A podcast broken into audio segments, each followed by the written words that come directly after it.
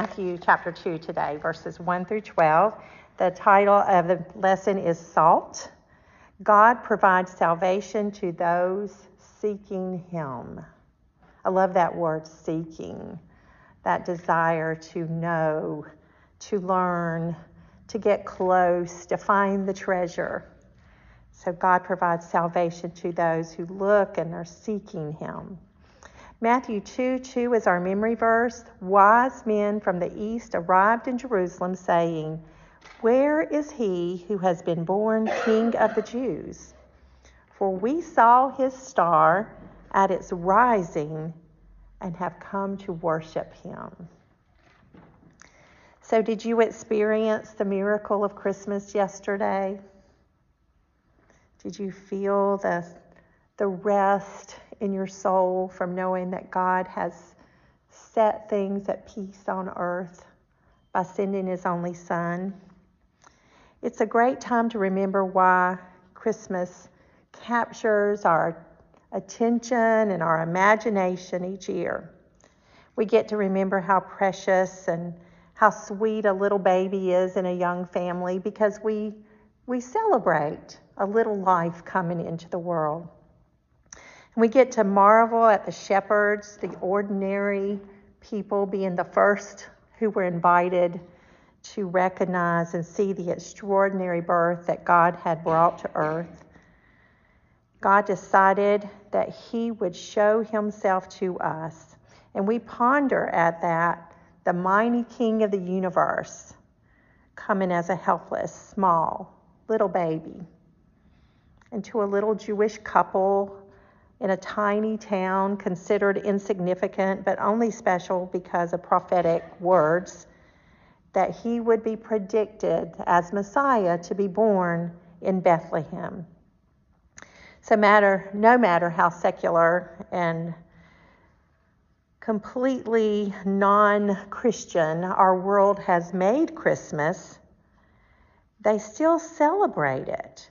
People pause to eat together, and they give gifts to one another. And they have beautiful displays in their yards with lights and beautiful Christmas trees in their house. And whether or not they do it intentionally, they do it in a secular way, it still memorializes this incredible thing that God did for us. I think God requires that his son be celebrated.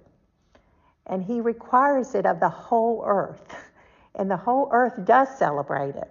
Even in a non Christian way, they celebrate it. And I think that is a beautiful thing that we need to recognize comes from God. So, no matter what their belief is, many, many people recognize the songs of Christmas the Hallmark movies are always secular. If you watch any of those, they are secular. They hardly ever mention God. Occasionally, there'll be a prayer at a meal. They make that rare, they don't make that often. But the background music, did you listen to any of it? Silent Night, Joy to the World, Away in a Manger. Those Christmas carols are in the back. They are still part of Christmas.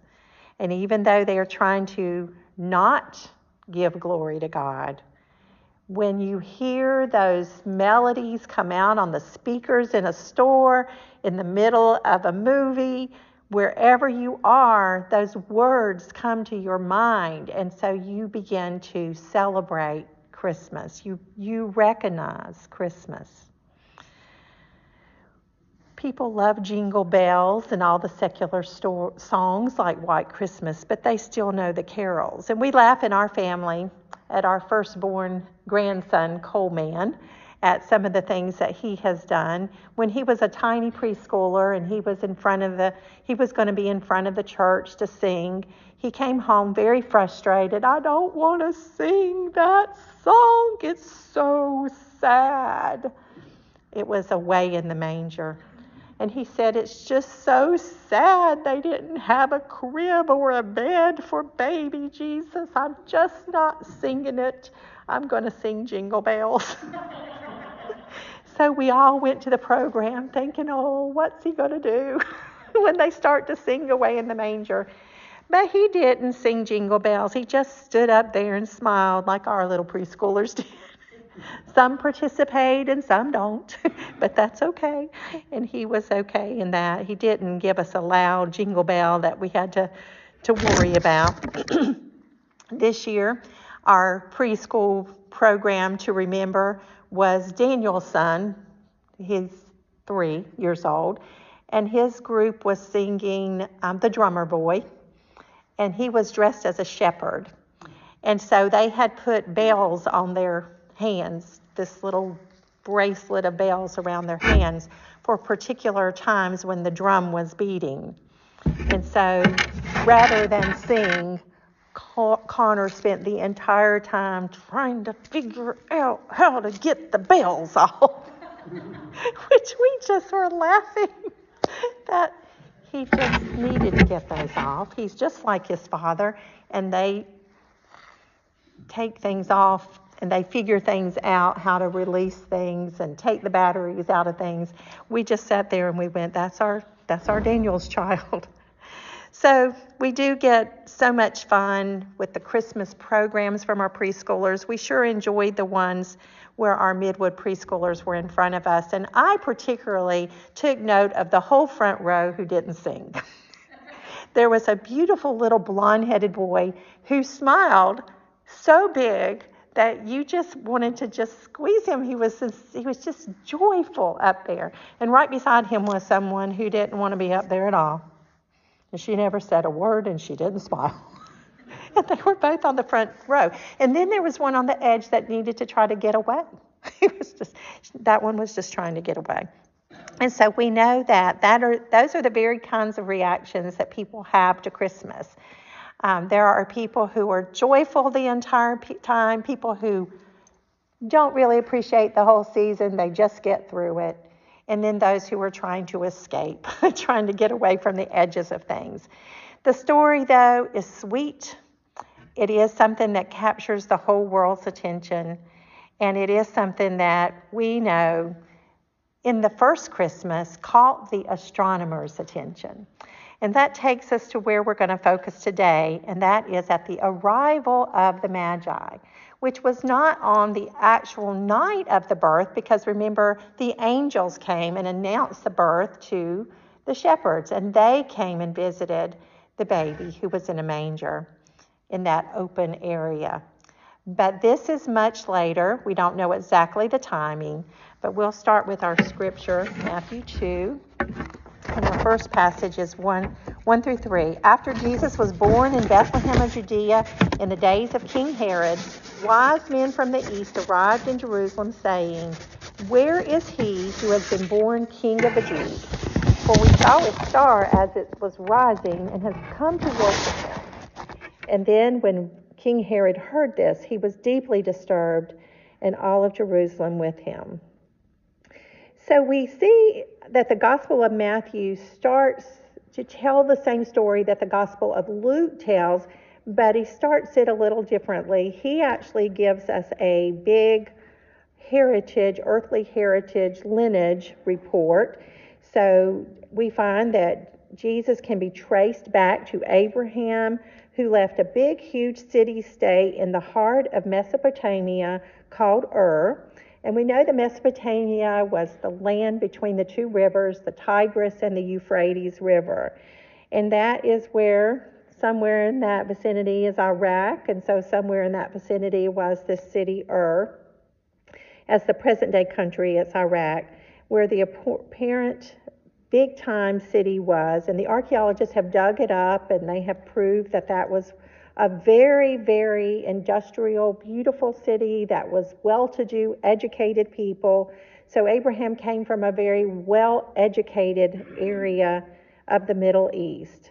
And in that population, they were fluent in mathematics and astronomy, and they were the ones who started all of the big deal communication of writing. And so we know that's where Abraham came from. And we know that the nearby cities of Babylon and Assyria were also very important to this story because that's probably where the Magi are going to originate from. So, in these cities were the things that were decided that still affect us today, such as dividing time into 60 increments. And so we have 60 seconds in a minute, and 60 minutes in an hour. That came from this culture from the culture that Abraham called was called from. So he was left to leave this very affluent, educated culture. We, we, we don't always focus on that. To start this new people, Israel, that God called him to start, that would be a people of God. And that's where the Messiah would come from. So then Matthew reminds us that Jesus also has King David in his lineage, that King David is also the one that Jesus has come from. And that that was from a prestigious bloodline. So we have the kingship. So we have the roots of Israel, and then we have the kingship, the one successful king. Even though he was morally defective, God honored David as a very successful king. And he loved David as one who had the right heart and the right repentant heart. And so then we see Matthew take a departure from the typical ancestry look, the way that most people would write an ancestry of their family.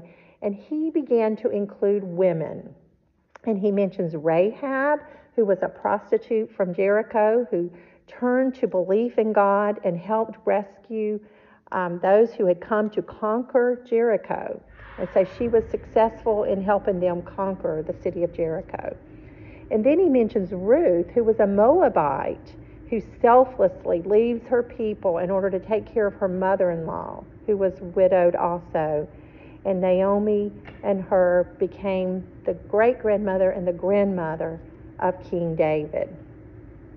And then Matthew gives a very matter of fact revelation and realistic viewpoint of the birth. He tells us that Mary was with child and that Joseph was about ready to put her away because she was not married to him yet. so he gives us a very realistic picture of what happens when a young woman is found pregnant and the man she's supposed to marry knows it's not his baby.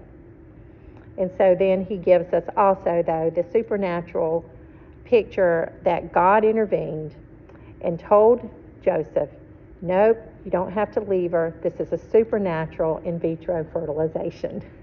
So, way before anybody ever could think of a baby being able to be put into someone's womb, like we know can actually happen today, God Himself was going to provide the seed that would go into the wound of little, ba- of little Mary, who was willing and would join into her cell and become a life that would be Jesus. So we know it starts at a cellular level, and we know a lot about creating life now. But in this case, God provided the seed that Genesis 3 said would eventually take care of that enemy, Satan. In Genesis 3, he already said that God would take care of the enemy who had deceived Adam and Eve in the garden. And that's amazing grace, right from Genesis 3. God took the initiative to show himself to us. In these verses today, we are seeing then what happens after Jesus was born. So, what a celebration! A time of rest, a time that they had had visitors, and we, we know that the Bible says, and Jerry, and that Mary pondered these things in her heart, that she knew this was a miracle, but each miraculous event that was associated with his birth, she would ponder in her heart and she would consider what the Lord was doing. And so at some point, we know that they moved out of the little stable area, the back of the inn, where they had just given them really the best place they could for some privacy, and that they had had the visits from the shepherds, and that they had moved into a house because we know that at the time that the Magi came to visit, that they were in a house. And so a lot has been looked at in the literature as to whether or not this was in the first week after the baby was born, or it could have been, we don't know, even up to two years. So, sometime after the birth, there was a visit from the Magi. And so we do have some hints, though, on that. From the study of Ezekiel, we learned that the statement, Where is he who has been born, the King of the Jews, coming out of the Magi's mouth, was a miracle. Remember Ezekiel? We've been studying this prophet that was out in exile in the areas right around Babylon. God's people had been pushed out of Jerusalem. They had been exiled. And God said, I'm going to take my sanctuary. I'm going to be sanctuary to you out into the world. And so out of Jerusalem came all of this knowledge of God.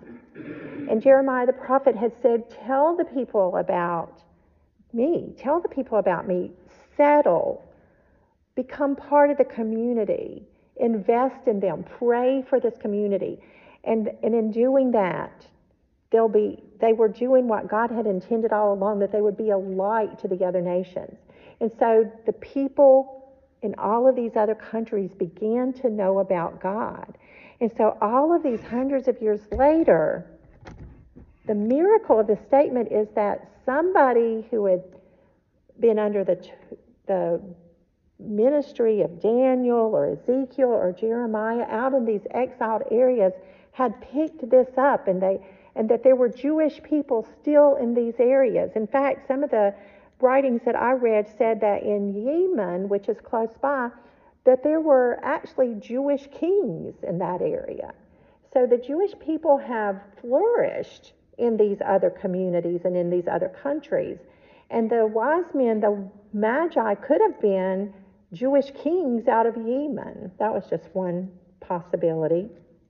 But the exiled people scattered through the earth had left behind the promise of a Jewish Messiah, the promise of a Jewish king. And so the Magi then could have possibly been those Jewish kings that were in Yemen, or they could have been just very affluent astronomers because the astronomy field was not um, something that was like witchcraft that we think of today, where people are all into horrors, horoscopes and that kind of thing. They were actually people. They were astrologists. They were looking at the stars. They were they were studying. They were actually scientific, but they were also educated men. And remember, I told you that all of the education of the Mesopotamia, this was first civilization. This is where language came from. This is where writing came from. This is where where math and science was at its best. And this is back where that came from, where Abraham originated, is where these magi came from. And they have the education to connect religion with astrology. And so they've been studying the stars, and then God provides something supernatural or something that was a combination of planets. There's a lot of different writings on this, there's a lot of different versions of what it could have been. I just go with God gave them this bright, bold light that they had been looking for, and they followed it. And so it was a very, very beautiful fulfillment of prophecy that the Messiah was going to come and they wanted to find him. These were indeed wise men. So the literal word is more likely magi, which would be a very affluent, learned person. But I think the idea of them being wise men, educated, fits so beautifully because today we're really talking about how wise it is to seek God and to want to come to God, to worship Him like we are here today, to worship Him. So the timing of the Magi coming is anywhere from days afterwards, when Mary and Joseph got a house, up to two years later. Since Herod reacted to the news of the baby with a murderous threat, then we, we have a few things that we can look to to give us some guidelines. So we know that the baby was dedicated in the temple after the, about 40 days because that would have been when Mary was purified and they would be able to, to offer a sacrifice. And so, since the wise men brought very expensive gifts to baby Jesus, and Mary and Joseph showed up to that time in the temple with the gift of a poor person, they brought birds instead of a lamb. we can guess that the wise men had not come to visit by then, or they would have had some gold, frankincense, and myrrh that they could have purchased the acceptable lamb because you were supposed to bring your best gift possible. And we know these were two young people who loved God and were in the middle of a miracle. So it's likely then that the Magi did not come until the baby was months old, at least. And we also know it wouldn't have been safe for them to take the baby to the temple if the murderous threat of Herod was already in play. So at this point, Herod hasn't had the visit from the Magi, and so they could take their baby to the temple for dedication, which is a beautiful story in itself. So then they do arrive, though, and they inquired of the current king about the future king. They said they saw his star rising, and they knew that it was significant. And this, it says in the Bible, caused King Herod to be troubled which is so sad. He was disturbed instead of happy. And it's interesting, isn't it? He's the king, and he does know that there's this prophecy. That's what's so interesting to me is that there was always this remnant of Jewish people, the scribes and the Pharisees, the religious leaders who who really gave Jesus such a hard time that actually did know these prophecies and, and had been educated in these things. And it says he brought together all of the, the most learned scribes and asked them to look and see when is the Messiah supposed to come. And then he found out that this was something that the Magi had a real idea about, that the Messiah was supposed to be born in Bethlehem. So the scripture had actually given that information. So it's interesting that they found themselves in a situation where King Herod was secretly requiring them to come back. So we're going to look at that scripture next. So they have arrived, they've inquired, and let's get this next passage. It says, So he assembled all the chief priests and scribes of the people and asked them where the Messiah would be born. In Bethlehem of Judea, they told him, because this is what was written by the prophet.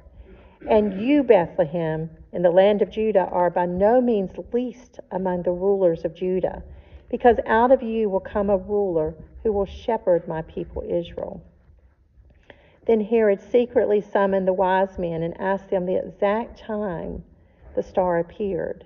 And he sent them to Bethlehem, saying, Go and search carefully for the child, and when you find him, report back to me so that I too can go and worship him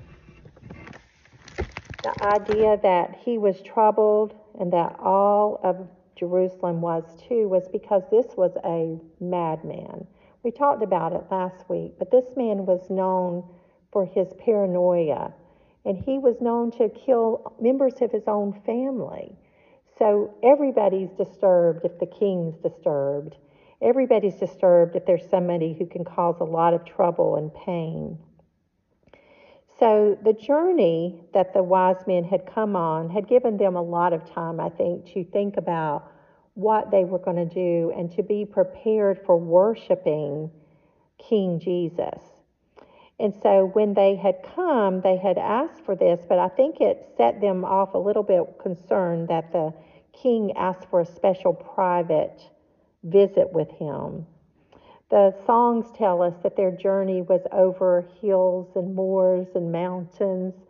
Um, as we think about the three kings or the however many, they would have been in a caravan, and it could have been as much as 900 miles or more that they car- that they had been in their journey, and it would have taken three to six months if they didn't stop.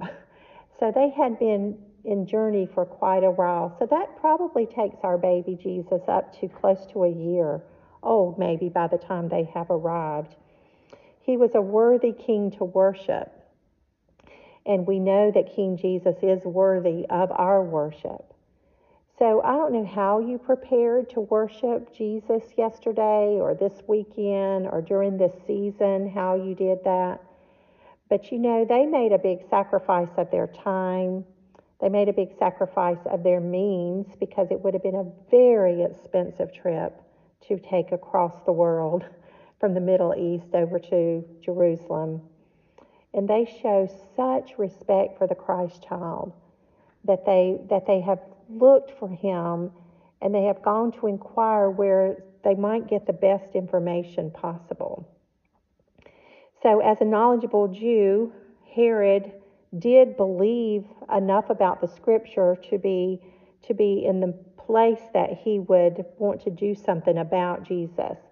Unfortunately, he chose to do something that was wrong about Jesus, and each of us gets that decision every day whether we're going to be glad that the Savior of the world has come and we can worship him, or whether we're going to do something that's not good. So, when Herod did find out that this was truly, truly not them understanding that he was the king, but that there was another earthly king coming to be in his place, he was threatened. And so we come to this last part of the scripture that we're reading today. And it says that after hearing the king, they went on their way, and there was the star that they had seen at its rising. It led them until it came and stopped above the place where the child was. And when they saw the star, they were overwhelmed with joy. Entering the house, they saw the child with Mary, his mother. And get this, they fell on their knees and they worshiped him. And then they opened their treasures and they presented him with gifts gold and frankincense and myrrh. And being warned in a dream not to go back to Herod, they returned to their own country by another route.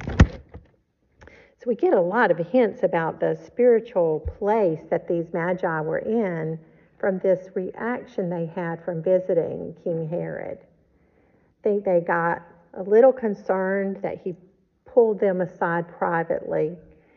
And then they went ahead, though, with their plan to find Jesus. And they found him. And then they had the proper response to a king. They fell before him, much like Isaiah fell prostrate before holy God of the universe. And when I think of the supernatural light that stopped over the house, over baby Jesus, it just reminds me of the sanctuary Ezekiel talked about that was going to leave the temple. God Himself provides sanctuary, His presence. And He would leave the temple and go out into the world where all the Jewish people would be a picture of the Holy Spirit coming in and dwelling us in our temples today. And I believe it was the Shekinah glory of God that stopped over that house. And it was not hard for them to find baby Jesus. And it wasn't hard for them to recognize that he was holy and just to fall before him and just to be amazed, just to be thrilled. They had anticipated it. They had looked for it, they had sought him, and then they were amazed. They weren't disappointed. I hope that's the way Christmas is for you every year, that it never gets old, that it never gets tiring, that it's never not full of just anticipation and joy, and that you fall down and you worship Him, that you remember what God did, that He set things right in such an extraordinary way, set things right. Well, we know that Herod was so concerned he was going to have all the babies killed, two and younger. So, somewhere in that age group is when Magi came, and that Joseph would be warned to take baby Jesus out of there to protect him. And the Magi were also warned and they went home a different way, which would have been quite a big deal to do because remember, they're a caravan. and so getting out of town would have been another supernatural accomplishment that they were able to do because apparently Herod messed up and didn't really follow them. And so that's why he has just such a harsh sweep that he would just try to get every baby boy that was born in the last two years. They looked for him, they found him, they fell to their knees, they worshiped him, and then they offered their treasures gold, because he was God, King Jesus, frankincense, because he's pure and holy, and then myrrh, because he is going to die. And that was why he came. That was set from eternity's beginning, that he would be the sacrifice. He would be the unblemished lamb that would take away the sins of the world.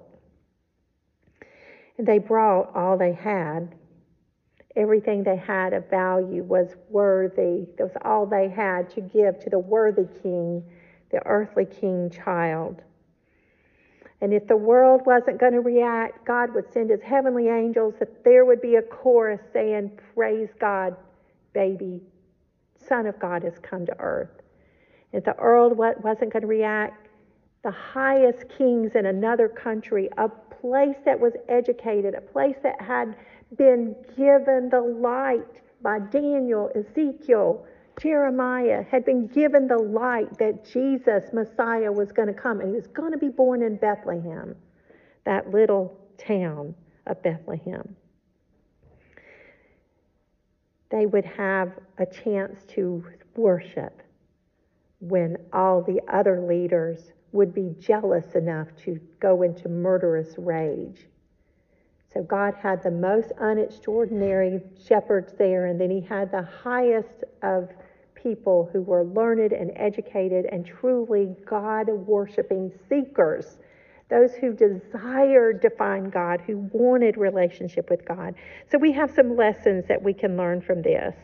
Number one is that God drew the wise men. He drew them there. He draws us to Him. He gives us a chance to have Christmas every year, every day, every new sunrise. He draws the seeking heart to Him. He responds to our desire to know Him by revelation. He reveals Himself. And so He did reveal Himself to these seeking men who traveled more than 900 miles, probably more than a 1,000 miles to see a baby. The second lesson we have is that they fell to their knees because they knew how to worship. They understand that blessed is the meek, the person who knows their position, who recognizes deity, that recognizes our position. We are not worthy. They recognize that. The brightness of the light reveals our sin. The Shekinah glory was over the top of that house. They knew their sin, they went down. We need to recognize our sin. It separates us from holy God. We need to take that lesson. That's part of worship. And then the third lesson is the Magi brought their best gifts, their very best. Can you imagine their joy to be able to give their very best gifts? Miss Becky and I were talking about how fun it is to teach little children how to give gifts and how much it means to them to do that. So we, we have had the seven year old and the eight year old grandchild that had such joy from Pearl just had so much joy making things for people, and we wrapped them up, and she loved handing those out at Christmas. And Colton loved wrapping some presents that he had put together and passing those out at Christmas. That gives us joy. And the Magi had that joy of giving something that's your very best, doing something that's beyond yourself, giving something sacrificial. We miss that if we don't sacrifice, if we never sacrifice, if we only give just, oh, I've got enough to do this and enough to do this. But it's when we sacrifice, it's when it, it's something that's beyond what we think we can do that God honors it. So, can we give our Lord our full attention? Maybe that's the sacrifice that's missing our full attention our full attention to this time of the year, to this day, to this witness that we can have to our world. So, all we need to know is that He came for us, He draws us to Himself. And we can come then and worship. So I hope that as you come to worship today, that you will give Jesus you. Because remember, we get to have the Shekinah glory inside of us. It indwells us. We are His temple. We have the Holy Spirit living with us. People should see the glow coming out of us. Joy to the world, the Lord has come. The song says, Let earth receive her King. Let every heart prepare him room. Make room in this heart. Push out the idolatry that we've been talking about, that Ezekiel has been telling us about. Push out those other things, prepare him room, and then heaven and earth can rejoice. So the story is beautiful. We have angels, we have stars, we have us people, us ordinary people that God loved enough that we can all then today, in this worship service today, worship King Jesus. Let's pray. Father, thank you so much for your Son Jesus. We praise your name. We praise you, Holy God. We praise you, Trinity, God the Father, the Son, and the Holy Spirit, that loved us ahead of all time and set this beautiful birth into motion, that we would understand your love, because we can understand it in this simple, beautiful, sweet, sweet story. That we can tell a child, and a child can understand what a gift a little life is that becomes Jesus, who loves us so much that he would die on a cross to raise us up because he conquered death from our dreariness, from our suffering, from our hopelessness. We praise you, Lord, for the example of the Magi. We praise you for your word, and we thank you for this day we have come to worship you. In Jesus' name we pray. Amen.